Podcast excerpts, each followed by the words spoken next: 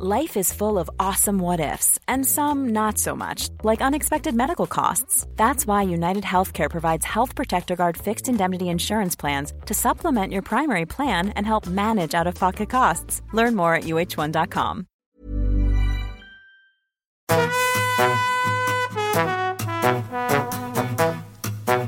Hola, estás escuchando De piel a cabeza. Un recorrido por tu salud con Ana y Rosa Molina. Porque sabemos que el conocimiento es la mejor medicina. Empezar a grabar aunque se estén riendo de mí. Bueno, no os podéis imaginar el sorpresón que tenemos en este episodio. Eh, ya sabéis que el año pasado por estas fechas, de hecho el 6 de enero de 2022, estábamos grabando en Granada con el doctor Luis Gutiérrez Rojas, que nos metimos en su consulta privada allí el, Día de Reyes. Y, y fue el episodio más escuchado del año y nos habéis pedido y pedido y pedido, ¿verdad? Suplicado que por favor le volviéramos a entrevistar y aprovechando que eh, eh, es, vuelve a ser Navidad, bueno, acaba de terminar la Navidad y que además acaba de sacar un nuevo libro que se llama Vivir eh, con libertad, ¿no? Vivir más libre. Más libre. Empezamos muy bien. Empezamos bien, pero nos hemos venido aquí al apartamento de la doctora Ana Molina para que Luis Gutiérrez Rocas se dé cuenta de lo que significa vivir menos libre.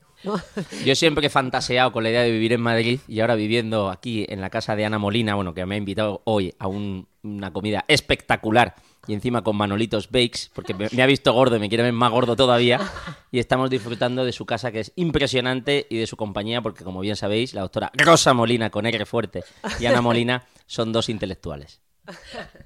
Ay, por Dios, el pobre lo dice porque, bueno, eh, él nos invitó allí a su pedazo de consulta, nos enseñó aquello, eh, todo lo que tenían de sus padres, de todo, y ahora, claro, yo le he traído El a... laberinto de habitaciones, porque Claro. de una habitación en otra. Y además todas impresionantes, elegantes, ¿verdad? Como de... mm, con caché. Y claro, ahora le he metido en este piso de 20 metros cuadrados para hablar de libertad y efectivamente... Para hablar de libertad y de libros, que le has dicho todos los libros que te has leído y ha dicho, pero ¿dónde están los libros? Porque aquí no hay un solo libro, es más, no solo no hay libros, es que no hay lápiz. O sea, Ana, todos esos libros que traes a la semana, ¿dónde están? Nos lo ha enseñado, ¿eh? Sí, están electrónicamente. Pero bueno, que nos estamos enrollando, que es un honor. Tenemos aquí a Luis Gutiérrez Rojas, ha escrito un temazo, un temazo. eh, y, y vamos a empezar a preguntarle por esto, ¿no, Rosa?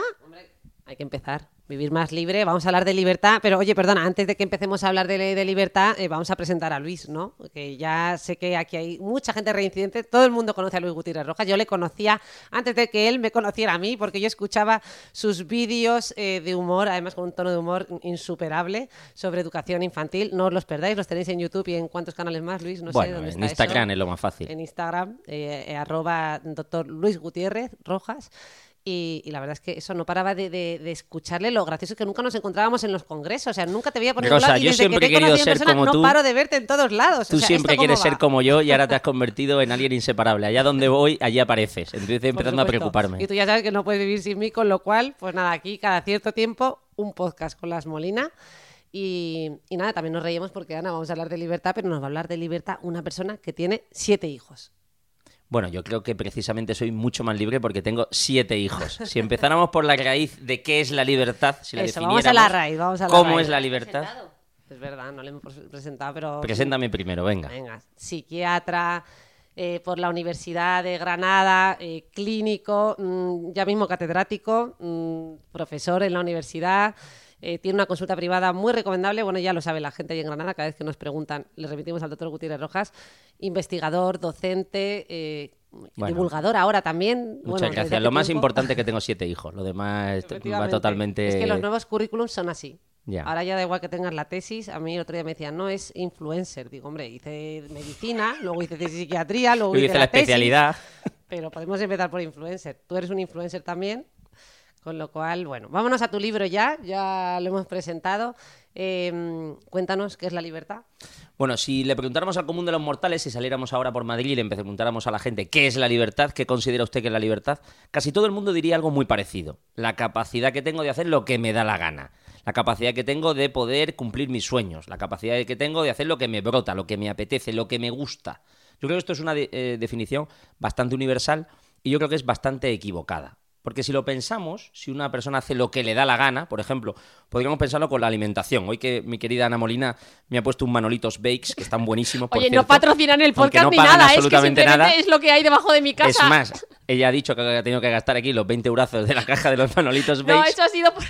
Pero bueno, lo importante es que si te comes todos los manolitos que tú quieras porque te apetecen, porque te Empiezas dan la gana. que a Luis sí le ha pagado Manolito. Hombre, por supuesto, es que quiero montar un Manolitos en Granada. Si tú te inflas a comer lo que te da la gana, por ejemplo, pues al final seguramente acabarás engordando. Si una persona acaba haciendo lo que le apetece en todo momento, pues seguramente caerá en la pereza o caerá en el descontrol, ¿no? Me levanto a la hora que quiero, me acuesto a la hora que quiero, leo lo que quiero, miro lo que quiero, hago lo que quiero, estoy con quien quiero. Entonces eso al final va a ser contraproducente. Empezamos con la primera paradoja. La libertad tiene mucho que ver con hacer lo que te conviene, lo que es bueno para ti. Y entonces pensamos en los universales. Yo que antes hablábamos de broma que somos intelectuales. Elegir el bien, elegir la verdad, elegir la belleza. Elegir aquellas- aquellas cosas que sabe que son buenas para ti y para los demás. Eso es lo que tiene que ver con la libertad. Por tanto, para ser libre, paradójicamente, tendré que hacer cosas que no me apetecen, pero que sé que me mejoran. Buah, qué buena definición, ¿eh? Es verdad que muchas veces, y es un poco lo que dice también la adaptación hedónica, al final si, si solo haces lo que te gusta, terminas muy estoico además, ¿no? Terminas adaptándote tanto, por eso ahora también se ha puesto tan de moda, ¿no? Los periodos de incomodidad voluntaria o los ayunos de dopamina, para luego también, a mí pasó el otro día, que después de estar, yo decía, no, eh, después de estar un tiempo en Granada ahora eh, que he estado, eh, cuando volví a Madrid me, sorprendió para bien, ¿no? Ver toda la iluminación de Madrid. Entonces, muchas veces para saber, vosotros que sois psiquiatras y cuando habléis de la felicidad siempre decís que es por contraste, muchas veces para disfrutar de las cosas necesitas también no estar expuesto continuamente a ellas, ¿no? De hecho, hay una definición de felicidad, ¿no? Que es, eh, ¿cómo era? Eudaimonia más hedonia. O sea, tiene un componente de vivir con propósito y vivir haciendo aquello que sabes que, es bueno a largo plazo y también un componente hedónico, eh, ¿no? Que, que también es Sí, importante. el que ha metido mucho ese concepto, hay una psi- psicóloga que se llama Carol Griff, que tiene todo eso, un concepto sobre cuáles son los principales dominios que se asocian a felicidad y bienestar, y tiene que ver con eso, una cierta crítica al concepto más hedonista, no porque sea malo, sino porque al final te, am- te amuerma. Hay una película que seguramente muchos de los oyentes la habrán visto, que es eh, La vida de Pi. La vida de Pi es un chaval que está en una barca en mitad del océano porque se ha quedado allí en un naufragio y tiene que luchar contra los elementos para llegar y salvarse. Y entonces llega a una isla desierta. En la isla desierta hay comida, hay agua, es un vergel, es un jardín, está en la gloria. Y entonces descubre que esas plantas que hay en esa isla son carnívoras. Es una paradoja, es, un- es un- una metáfora, mejor dicho, acerca de cómo el placer, de cómo hacer siempre lo que tú quieres puede destruirte, ¿no? Es al final carnívoro hacia ti. Por lo tanto, la persona tiene que enfrentarse a la dificultad, a lo que le cuesta, a lo que le hace mejor. Y curiosamente, eso te da mucha más felicidad y mucha más libertad. Me ha recordado escuchándote que, que da gusto, Luis, al sociólogo Zygmunt Bauman cuando habla también de relaciones líquidas, amor líquido y, todos los libros que ha sacado en torno a la liquidez. Un poco eso, ¿no? Como que a veces tratamos de agarrar la libertad eh, en ese continuo elegir, en ese continuo cambio, ¿no? Y en ese continuo creer que estar continuamente disfrutando de todas estas cosas nos hace más libres y sin embargo se nos escapa, ¿no? Es todo líquido.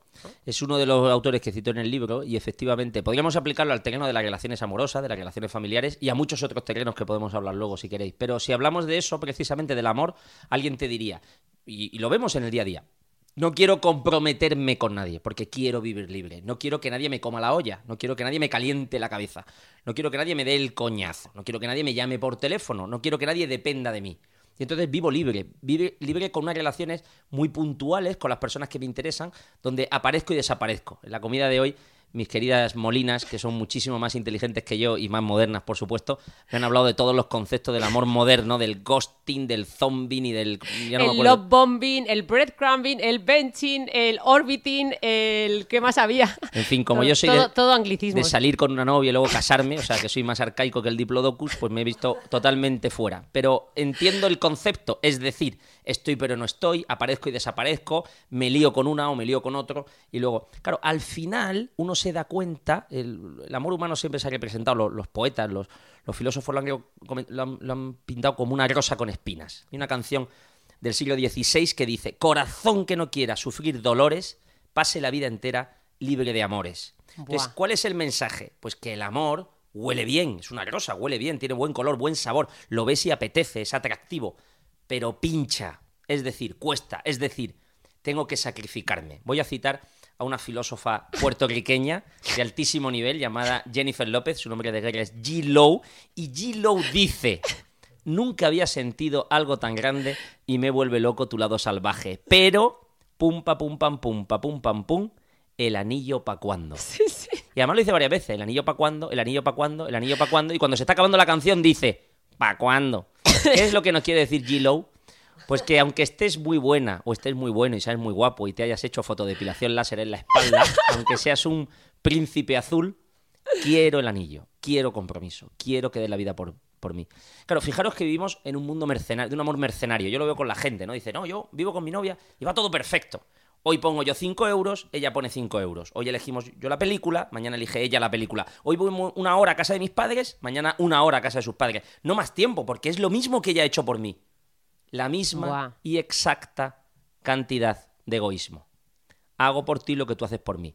El amor verdadero, auténtico, libre, es un amor en el cual yo doy sin pedir nada a cambio. Evidentemente esto va a hacer que muchos tiemblen y digan, oh, es que si yo doy, el otro no da. Bueno, se trata de intentar buscar una persona que no sea psicópata.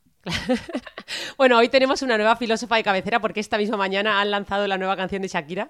Lo que pasa es que vosotros aún no la habéis escuchado, pero eso es un temazo. bueno, yo creo ya que se va ve a dar... que está picada, ya se ve que Sí, está... no lo podríamos decir de otra forma. La pobre se queda enganchada.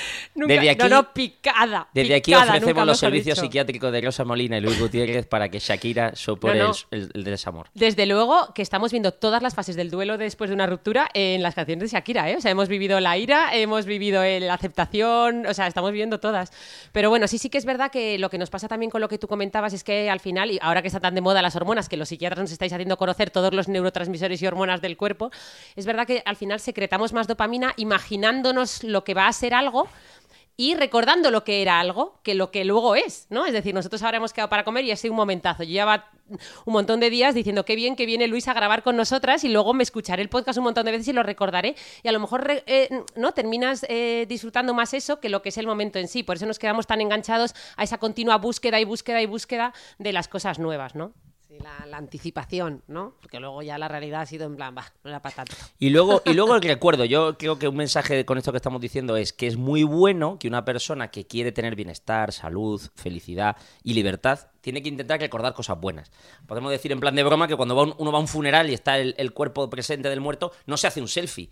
El selfie no lo hacemos cuando estamos pasándonos bien, cuando estamos en las ca- cataratas del Niágara, cuando estamos en un restaurante que nos gusta. Y esa es la foto que ponemos de salvapantallas. El recuerdo de lo bueno, de las cosas que nos han hecho disfrutar, como decía Ana, secreta dopamina, es decir, nos recuerda algo bueno.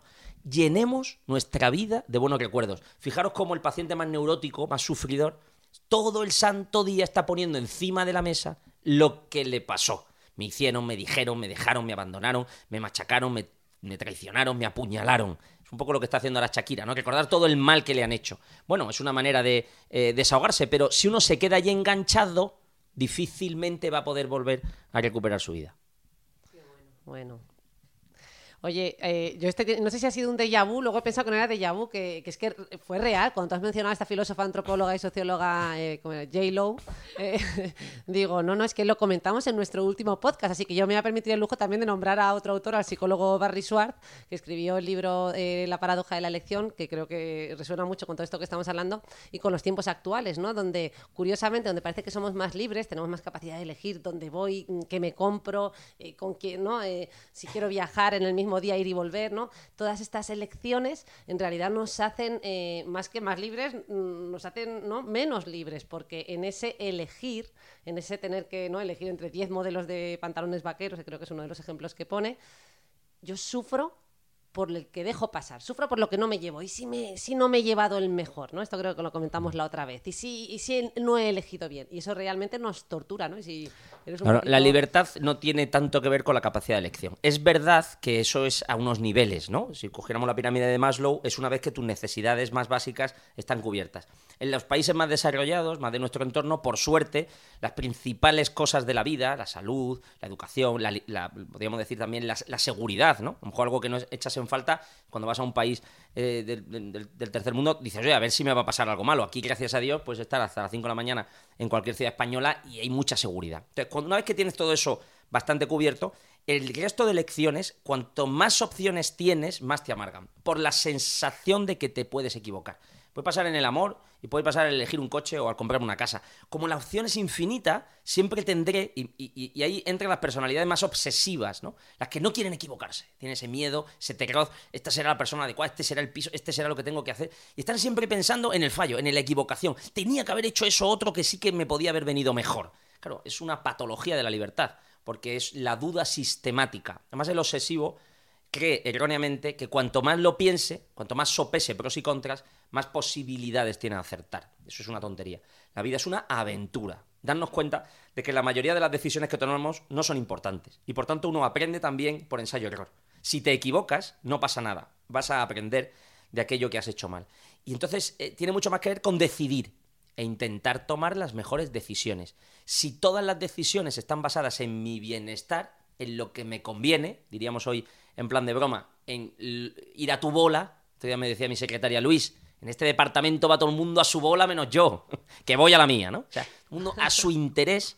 Bueno, pues difícilmente uno va a encontrar algo que sea diferente al egoísmo. Si una persona piensa en la decisión que más le facilita o más le beneficia a sí mismo y a los que le rodean, pues todo cambia.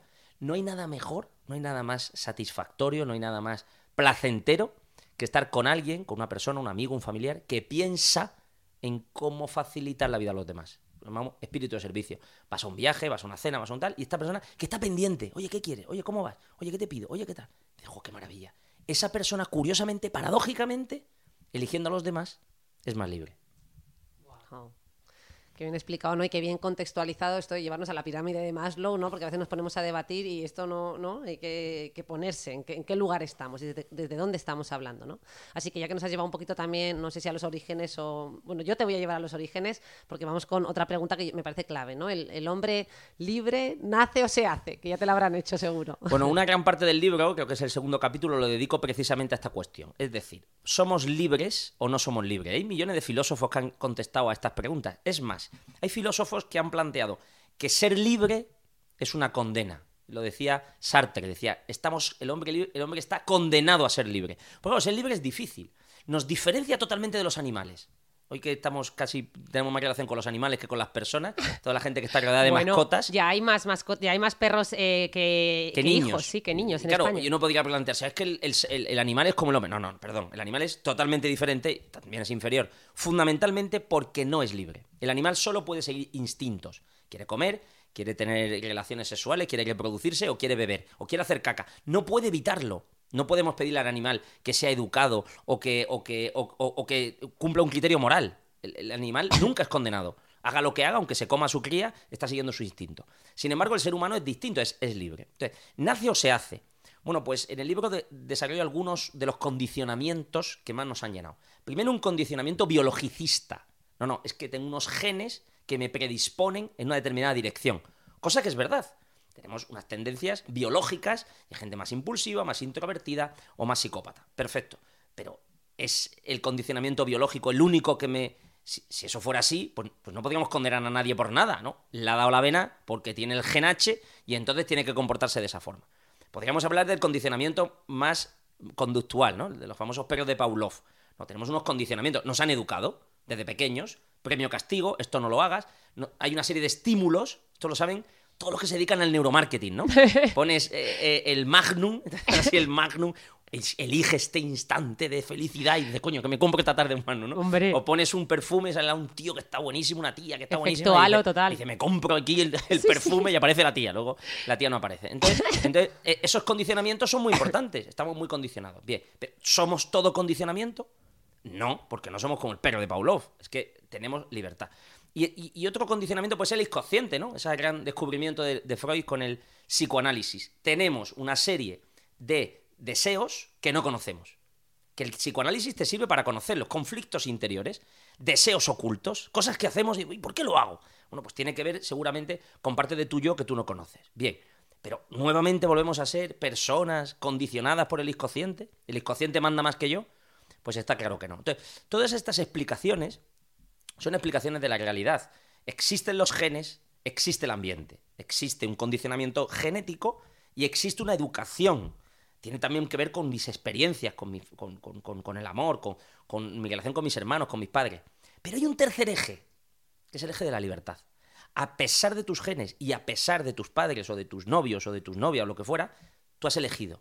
Y puedes elegir, y puedes cambiar, y puedes decir que sí o puedes decir que no. Y puedes seguir a la Bartola o puedes ponerte a, leer y puedes eh, intentar formarte o puedes tirar la toalla.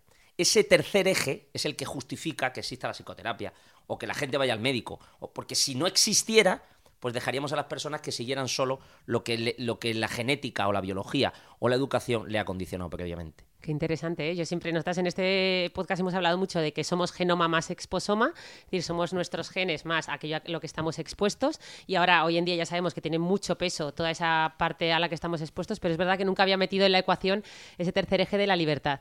Y, además me ha gustado mucho la reflexión esta que hacíais, que últimamente eh, se habla mucho en las nuevas generaciones, sobre todo en la Z y la alfa, que ya sabéis que la alfa le llaman ahora la generación de los centenarios, porque todos los que tienen ahora menos de 10 años van a vivir una media de 100 años, o al menos según las estadísticas, eh, y hablan mucho de cómo esa capacidad de elegir que están teniendo tan potente, ¿no? Que, pues, por ejemplo, duran menos en los trabajos y esa parece, entre comillas, todo esto estoy hablando de lo que se habla eh, de cómo se ha perdido la cultura del esfuerzo, les está llevando en muchos casos a la apatía, ¿no? O sea, ese cambio constante eh, muchas veces nos lleva más a la apatía que a la felicidad. Y es curioso, porque siempre parece que identificamos libertad con felicidad, pero, pero no tiene por qué ser así según lo que estáis diciendo, o no sé si lo he entendido mal. En el libro hablo, y me lo pones a huevo, de dos, de dos mitos, ¿no? Utilizo un libro de Higinio Marín que me ha gustado mucho, que se llama Mundus, y aquí habla de dos mitos, el de Sísifo y el de Narciso. ¿Cuál es el de Narciso? El que se elige a sí mismo. Te miras en el lago, te enamoras de ti mismo, y entonces lo que buscas es tu felicidad hedónica. Quiero estar guapo, quiero eh, pasármelo bien, quiero visitar 58 países, quiero tener 800 amores y quiero... Bien, bueno, muy bien, pero eso es una... Eh, lo dice el mito de Narciso, se enamora de sí mismo, se cae en el lago, se ahoga te autodestruye. No puedes elegirte siempre a ti mismo, porque si lo haces será una huida hacia adelante. Y curiosamente, llegará un momento en que necesitarás un chute mucho mayor de dopamina. ¿Y eso a qué te lleva? El mito de Narciso. A la depresión. Cuando una persona eh, eh, eh, ya ha elegido todo lo que quiere, pues al final, bueno, en, concreto te lleva a la obesidad, ¿no? Te lleva a tener todas las necesidades cubiertas, satisfechas, y al final no disfrutas con nada. Y el otro mito es el mito de Sísifo, que es ese que va levantando la piedra y cuando parece que está llegando ya a la cúspide, ya ta, ta, ta, ta, la piedra se le cae encima. Es decir, que nunca consigue lo que quiere. Es decir, que nunca se siente satisfecho. Un fenómeno de hoy en día. Empiezo primero de carrera, empiezo primero de medicina, no me gusta. Primero de economía, no me gusta. Primero de derecho, no me gusta. Empiezo una relación, no me gusta. Empiezo a vivir en una ciudad, no me gusta. Empiezo... Es que ni te gusta, ni te va a gustar. Porque lo que vas buscando no existe. Encima con un bombardeo de esta especie de happycracia que decía antes Rosa, de que todo tiene que ser wonderful, las relaciones tienen que ser fantásticas y mi trabajo me tiene que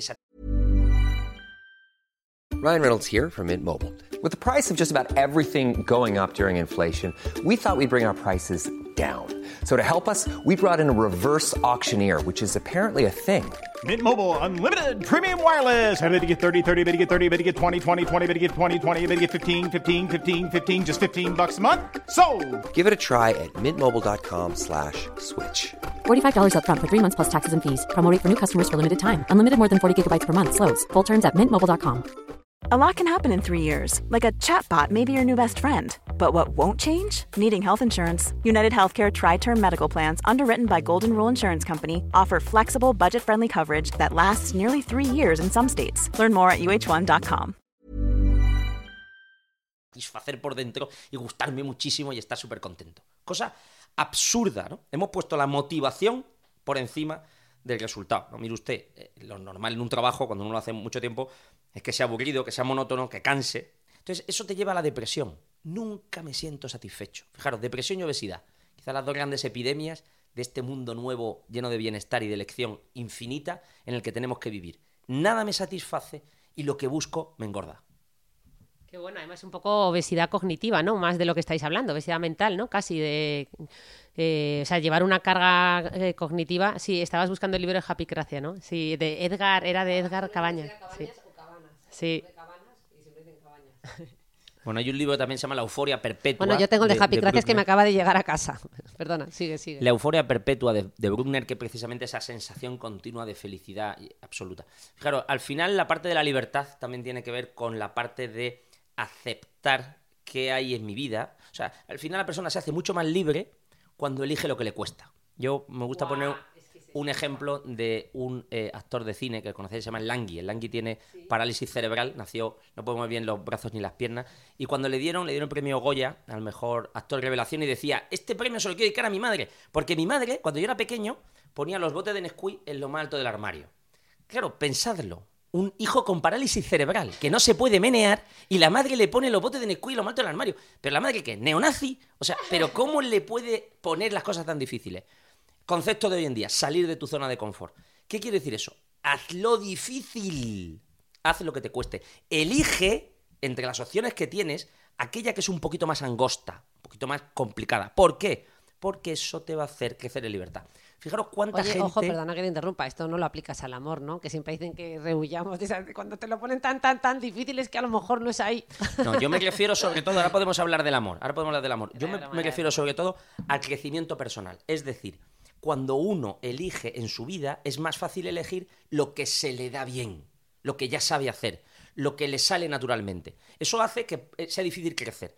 Yo en la consulta eh, diaria con pacientes me doy cuenta de mucha gente que no hace cosas porque cree que no puede hacerlas. Por ejemplo, sería el cuento este de Jorge Bucay, que se llama el, ele- el elefante encadenado. No es un elefante pequeño que al principio lo encadenan a un árbol, intenta salir, intenta salir, sa- no le sale, y al final, cuando ya es un elefante gigante, sigue encadenado a un árbol muy pequeño. Pues podemos poner millones de ejemplos. No puedo hablar en público, no puedo hablar inglés, no puedo coger el coche, no puedo visitar Nueva York, no puedo cambiar de trabajo, no puedo, no puedo, no puedo, no puedo, no puedo, no puedo, no puedo. Y todo el no puedo está en tu cabeza. No sé cómo hacer lo que se me da mal. No sé cómo superar mis miedos. No sé cómo enfrentarme a mi hándicap. No sé cómo superar este defecto o esta forma de ser o, o- o- esto que tanto miedo me da. ¿Cuál es la elección? No elegir lo difícil, elegir lo fácil. Y entonces tu mundo se empequeñece. Y entonces cada vez te cuesta más. Porque cuando llevas 15 años y coger un avión, pues cuesta muchísimo más. Luego, queremos ser más libres. Elige lo difícil, elige lo que te cuesta. Ve ve la vida como una aventura, enfréntate al reto. Y entonces todo cambia. Sí, sí, además que muchas veces es, es empezar, o sea, es tan fácil como empezar. En el momento que empiezas es aprender por, por experiencia, ¿no? Y el otro día incluso leía que, que hablaban de un... Estuve escuchando un episodio de un podcast sobre, sobre la suerte, de hecho era, creo que el entrevistador era Ramón Nogueras, que es psicólogo, que de hecho es de Granada. ¿Lo conoces a Ramón, Sí, no? sí, sí, sí. Que el autor de ¿Por qué creemos en mierdas y por qué compramos la burra? Y decía eso, que la suerte muchas veces también es exponerse a muchas cosas. O sea, cuando tú mismo te expones a muchas situaciones, a que te pasen cosas, pues eh, es más fácil, ¿no? que no, aparezca. me gusta poner ejemplos personales, pero aquí, como empezaba así Rosa, lo, lo voy a poner, ¿no? Eh, normalmente cuando tú le dices a alguien que tiene siete hijos, pues los comentarios son fáciles, ¿no? Estás chalao, eres un zumbao, tu mujer es una santa, eh, no sé cómo tal, e- eres un desgraciado y además un irresponsable, vale. Pero claro, nadie puede decirme si eso es más o menos difícil o costoso porque no han tenido esa experiencia.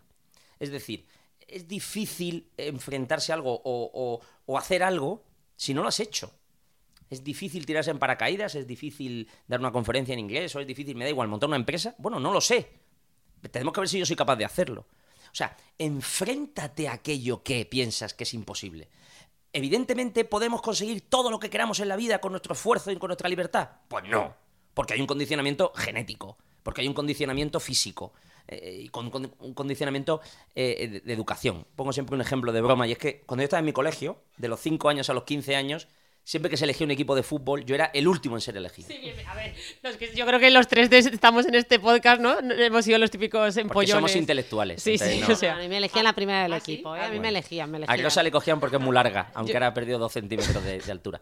Entonces, eh, entonces, claro, pues, pues ya se ve que no es lo mío. O por ejemplo, yo tengo una orientación. Bueno, hoy hemos estado, hemos eh, salido de un hotel y hemos venido a casa de Ana Molina y hemos estado 45 minutos visitando todos los barrios de Madrid antes de llegar aquí. O sea que veo que Rosa Molina también tiene muy buena orientación. Es que el doctor Miguel Bademont, psiquiatra, nos ha dicho que nos iba a traer, pero no sé qué hemos hecho entre los tres, que hemos tardado una hora, un trayecto de 10 minutos, y nos hemos quedado en castellana para llegar a casa de la doctora. La vida es complicada. O hay gente Nos que lo ha no puesto- tiene... No, yo creo que ha sido Luis que ha dicho, voy a crear aquí una situación complicada. Eso va a ser, totalmente, para, para haceros crecer en libertad. Claro, porque hay que experimentarlo, ¿no? Yo creo que el mensaje con el que me quedo es no solo vale con la teoría, con leerlo, con escuchar este podcast, sino llevarlo a la práctica. Pero ojo que yo escuchándoos también, muy- un poco haciendo de abogada del diablo, Venga. Esto de experimentarlo todo, a mí me ha traído a la cabeza esto de, también de, eh, no has dicho, es que a lo mejor no lo has vivido, pues es- hay que experimentarlo. Bueno, punto número uno, punto número uno, igual no hay que experimentarlo todo, ¿no? A veces decimos, oye, lo de las drogas, eh, pues ciertas drogas, a lo mejor no hay que experimentarlo para saber sus consecuencias, ¿no? Y punto número dos, me voy a la, esa búsqueda de novedad, ¿no? Este, este rasgo que a veces vemos en ciertas personalidades, ¿no? Eh, bueno, pues con una característica que a veces evaluamos y medimos, esa búsqueda continua de sensaciones, esa búsqueda continua de novedad. ¿Qué nos puedes decir? ¿Tiene algo Bueno, que ver con, esa- rasgo- con la sí. libertad interior? Lo- ¿no? Los ¿Tiene que ver? le llaman novelty seeking, ¿no? Esa capacidad de buscar siempre nuevas experiencias. Hay una canción de Los Planetas, grupo canadino, que se llama Nuevas Sensaciones, que te aboca claramente al consumo de drogas. Entonces, eh, eh, al final matizo lo que, lo que señalaba Rosa, ¿no? ¿no? No se trata de estar buscando continuamente novedades. No se trata de estar continuamente haciendo cosas nuevas. No es eso lo que he querido decir. He querido decir que se trata de enfrentarte a aquellas cosas de ti mismo que te cuestan, que suelen tener que ver con complejos interiores. Soy tímido, soy eh, eh, tengo dificultad para conocer gente, o soy malísimo para, eh, para el deporte, o no voy a ser capaz nunca capaz de conducir. En fin, cosas que realmente te harían mejor. No estoy hablando de consumir drogas ni de visitar eh, 80 países, sino cosas que me, me mejorarían en mi día a día. Y la gente lo dice. Ojalá yo fuera capaz de hacer una exposición en público. Ojalá yo fuera capaz de ir a un sitio que conozco poca gente y presentarme. O sea, algo que realmente te serviría. Por eso voy al concepto inicial de libertad. Capacidad de hacer algo que sea bueno, que sea verdadero, que sea auténtico, que sea bello. Entonces no se trata de estar todo el rato experimentando, sino de estar todo el rato creciendo. Y a lo mejor eso lo podemos hacer en nuestra propia casa. O sea, no hace falta hacer cosas muy extrañas. Idea práctica para aquellos que nos escuchen. ¿Qué cosas de tu vida te gustaría mejorar? ¿Qué cosas de tu vida te generan animadversión, angustia, miedo, inseguridad? Nunca voy a ser capaz. Y que sabes que te vienen bien. Venga, vamos a empezar. Todo se empieza con un poco a poco. Hace falta un plan. En el libro insisto mucho en esta idea. Empieza por algo pequeño. Y entonces, curiosamente, son vasos comunicantes. Todos lo sabemos, ¿eh? El que está enamorado y tiene un amor correspondido, rinde mejor en el trabajo. El que en el trabajo consigue mejores resultados, resulta que está más contento. El que está más contento, resulta que interacciona mejor con los amigos. El que interacciona más con los amigos, resulta que hace más deporte. O sea, todo va unido. Buah. Son vasos comunicantes. Vamos a ponerlos esa. a la inversa. Hay el refrán que dice, a perro eh, flaco todos son pulgas. Esta persona que le va mal en el amor y ya le va mal en todo. Le echan en el trabajo, eh, tiene problemas personales, encima le sale un cáncer. ¿Por qué? Porque ya todo va mal. Vamos a cambiar esa dinámica porque atraemos la buena suerte, porque transmitimos. ¿Qué tra- otra idea que uno podría transmitir? ¿no? ¿Transmito felicidad o transmito miedo? ¿Transmito esclavitud? Porque eso es lo que yo voy a generar en aquellos que lanzo. Podemos hablar de neurona de espejo, o podemos hablar de empatía, podemos hablar de, de muchos otros conceptos. Luego, crezcamos en un concepto sano, maduro, de libertad. No tenemos una libertad infinita, pero sí que tenemos una capacidad. Yo, mi impresión, es una impresión muy subjetiva, ¿no? Con la gente que me rodea y con los pacientes que trato y conmigo mismo, es que estamos siempre al 10%. Podemos hacer muchísimas más cosas. Mucha gente me dice, "Oye, te das mucho tiempo a hacer cosas. Digo, bueno, muchas más que podría hacer. Porque nuestra capacidad es tan infinita. Ahora, está atrofiada. Está atrofiada porque si cogemos un día a día, una semana a semana, perdemos el tiempo soberanamente en un concepto que hay en Jaén, que son chominas campestres, también conocido como folletas. Perdemos el tiempo en gilipolleces. Discusiones, peleas, difamaciones, Buah. este me ha hecho, este no me ha hecho, veo un vídeo, me meto en WhatsApp, voy a no sé cuánto, le meto un pollo, eh, se, se- me cabreo y estoy tres horas viendo Sálvame. Bueno, ya Sálvame, la gente lo ve poco porque ha habido muchos infartos cerebrales y ya cada vez tiene menos audiencia. Pero entendedme, es, esta es la manera que uno tiene de perder su libertad. Qué buena, qué buena. No, no, no. Y, y ya no solo el tiempo que pierdes en esos conflictos, sino luego con la rumiación, que aún pierdes más tiempo rumiando, recordando y dándole, bueno, obsesionándote con lo que pasó. En el, en el libro tengo un capítulo entero sobre la libertad interior, entendiendo por la libertad interior la capacidad que yo tengo de un dominio de mi mente. Y pongo ejemplos reales de gente que ha encontrado altísimos grados de libertad teniendo la libertad coartada. Como por ejemplo Buah, pasa Frank. con Víctor Frank en el, el hombre busca el sentido. Hay otro ejemplo que pongo en el libro que se llama Bosco. Bosco fue una persona que estuvo secuestrada en, en un secuestro en- de estos express que hacen en, en México, que estuvo varios, varios meses, era un empresario. Y entonces decía cómo eh, el día de la libertad de México los secuestradores le ofrecen un vaso de whisky y entonces, que era lo que él quería más con más deseo, lleva ahí no sé cuántos meses eh, secuestrado, y dijo, no voy a, voy a bebérmelo. Dice que oyó un poco la voz de Dios de decir, no me lo bebo. El poder dominarse a sí mismo en una situación tan, tan, tan, tan, tan angustiosa, le hizo crecer libertad. Dijo, a partir de ahora voy a dejar de quejarme, voy a dejar de estar todo el día diciendo, ¿por qué me han secuestrado? ¿Qué mala suerte tengo? Soy un desgraciado. Y voy a pensar en cómo voy a salir de aquí y cómo voy a aprovechar el tiempo a pesar de estar en un zulo.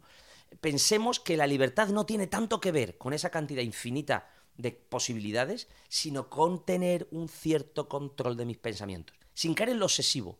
Pero no permitas, como tú señalabas, Ana, las rumiaciones, no permitas que aniden en ti pensamientos destructivos.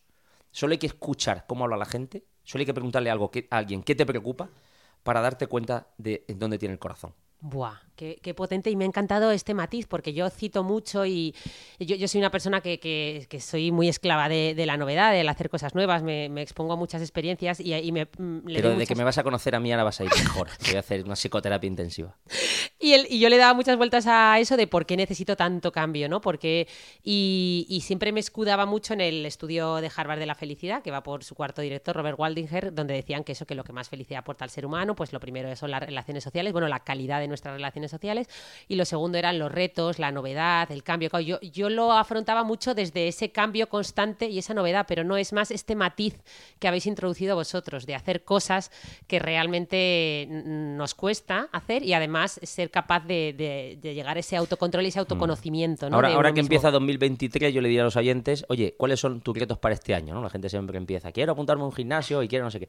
Quizá ir a algo más profundo. Oye, ¿por qué no piensas en qué cosas de ti mismo de ti misma te incomodan, te inquietan. Oye, pues tengo este, esta conducta, este hábito que claramente me hace daño. O esta manera que tengo de relacionarme con la gente que al final acaba siendo desagradable.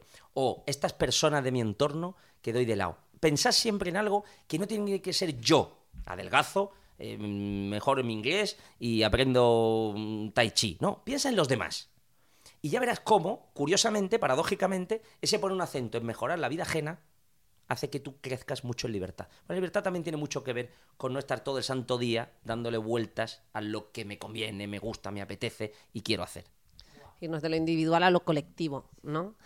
la verdad es que Luis nos has dado un montón de esos tips, como permitirme eh, entrecomillado, ¿no? Estos consejos que muchas veces nos piden, ¿no? De cómo ser más libres. Yo creo que nos lo has dejado muy claro, interesantísimo. Yo creo que estaríamos horas hablando contigo, pero me gustaría acabar con una pregunta que es abrir un poco un melón, pero si quieres lo podemos dejar para otro podcast. Tú ya decides.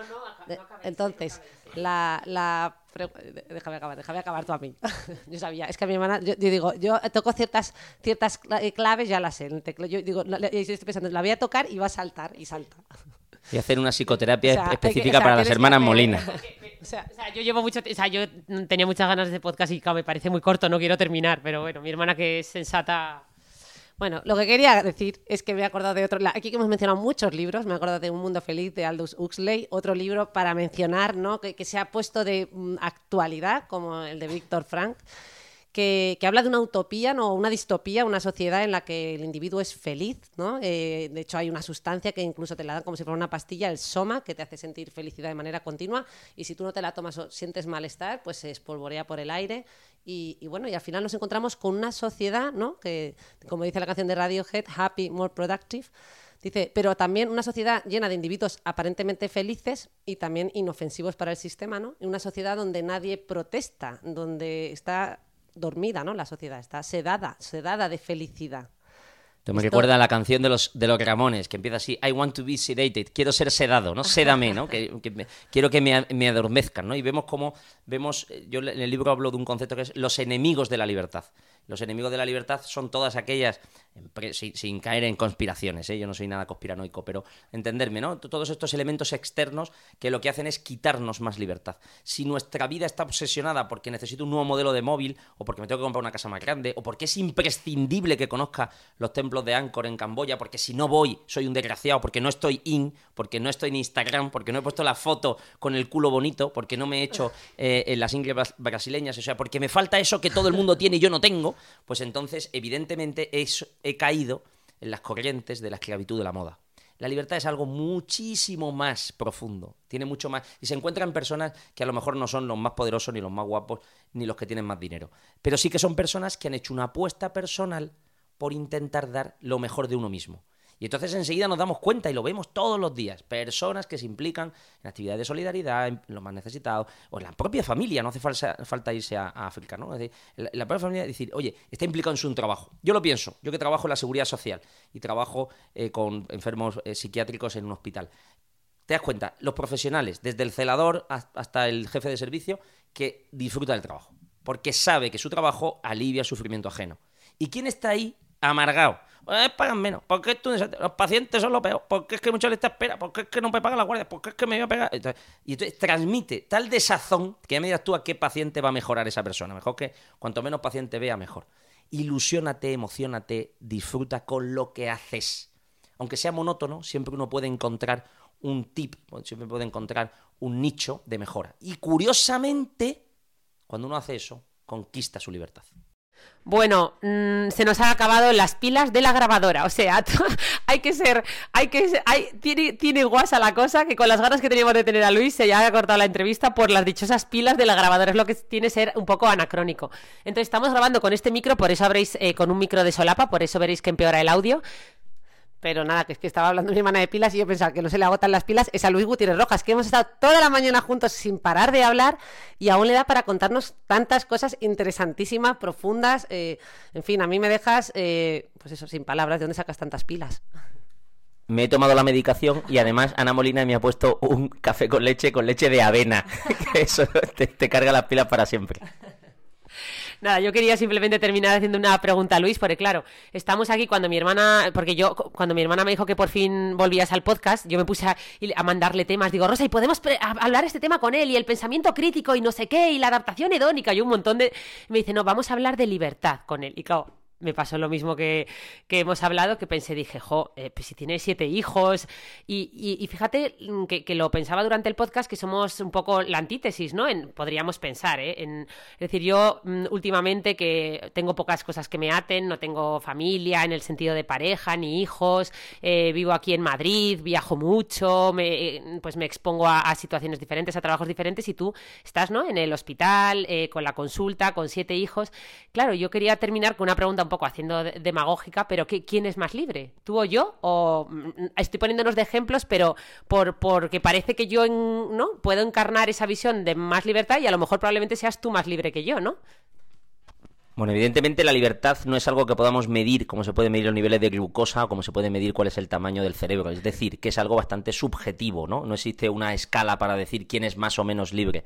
Seguramente los dos somos muy libres en muchos aspectos y en otros muchos no tanto, porque estaremos más esclavizados por nuestra forma de ser. Pero fíjate, has señalado como gran diferencia entre tú y yo los condicionamientos externos. En mi caso, la familia, mis circunstancias, tal, y en tu caso las tuyas, ¿no? Que son distintas. Como si eso fuera realmente el paradigma, cosa que no tiene absolutamente nada que ver. O sea, los condicionamientos externos tienen muy poco que ver con la libertad. Y yo creo que eso es importante, porque precisamente lo que te dice la gente en consulta es, decíamos antes, condicionamiento eh, genético es que mire qué, qué, qué, genes, ¿no? Qué, enfermedad me ha tocado. Condicionamientos externos continuamente. Es que no sabe la madre que tengo, es que no sabe mi suegra, es que no conoce a mi mujer, es que no sabe cómo son mis hijos. Y tienes que darte cuenta que todo eso da igual. La pregunta es, ¿puedes ser tú más libre? Con las cartas. Me gusta eh, hablar del póker. Eh, yo soy un jugador de póker, me, encanta el Texas Hold'em y de hecho este verano, esta Navidad he estado en varias timbas de póker eh, familiares que me, que me encanta. Tened cuidado, el póker es adictivo, lo digo a los oyentes. Y el póker Texas Hold'em es interesante porque te dan dos cartas. En el 70% de las ocasiones nunca se llegan a ver todas las cartas. Es decir, que juegas con tus cartas sean buenas o malas. Y aunque tengas buenas cartas, puedes perder, aunque tengas malas cartas, puedes ganar. Es decir, que no se trata de los genes, que no se trata de los condicionamientos externos, que no se trata de las cartas. Se trata de cómo juegues. ¿Sabes jugar en la vida? ¿Sabes cuáles son las decisiones correctas? ¿Sabes con lo que te ha tocado cómo puedes jugar la mejor partida? Yo creo que eso es clave para encontrar la libertad. Y entonces encontramos la libertad en gente que aparentemente es poco libre, pero en el fondo sí que lo es. ¿Por qué? Porque ha crecido porque ha sacado lo mejor de sí mismo. Yo pongo siempre el ejemplo del agricultor. Durante muchos años estuve trabajando en pueblos de Granada y me acordaba siempre de un agricultor de 80 años que tenía pepinos. Y decía, doctor, pepinos buenos, mis pepinos. Está claro, el kilo de pepino está a 11 céntimos, no, creo que se infle a ganar dinero con los pepinos. Pero ese hombre era libre. ¿Por qué era libre? Porque había encontrado la horma de su zapato. Para él ser agricultor y hacer los mejores pepinos del mundo era lo máximo que podía conseguir. Aparentemente, a lo mejor de cara a la humanidad, pues ese hombre tiene una existencia insignificante. Pero le puedo garantizar que era una existencia libre. Buah, qué potente este mensaje. O sea que con este, con este pedazo, con esta pedazo de idea terminamos, que la libertad depende más de, ¿no? de un locus de control interno que, externo. Y, yo creo que es un resumen perfecto para empezar el 2023 con buen pie. Gracias, gracias, gracias Luis de corazón por venir aquí a vernos, por, por reincidir en nuestro podcast. Y yo creo que, que esto va, no es una despedida, ¿verdad? Esto va a haber que repetir, Rosa. Hombre, repetimos sin duda alguna. ¿Y siguiente para cuándo? solo tengo un objetivo para 2023, que es acercarme a, algo, o sea, algo de que, caiga de las migajas. Me ha quedado un concepto muy bonito que es lo que caiga de las migajas. Es un tipo de amor moderno que hay ahora mismo. ¿Cómo me ha dicho que se llama? Se llama breadcrumbing. Pues eso es lo que yo quiero, alimentarme de las migajas que caigan de la mesa del lujo de las hermanas Molina. Ese es mi objetivo para 2023. Gracias por escucharnos, un fuerte abrazo. Un fuerte abrazo a todos, nos escuchamos hasta el próximo viernes y vamos a dejaros con la melodía de El siguiente pa' cuando, el siguiente pa' cuando.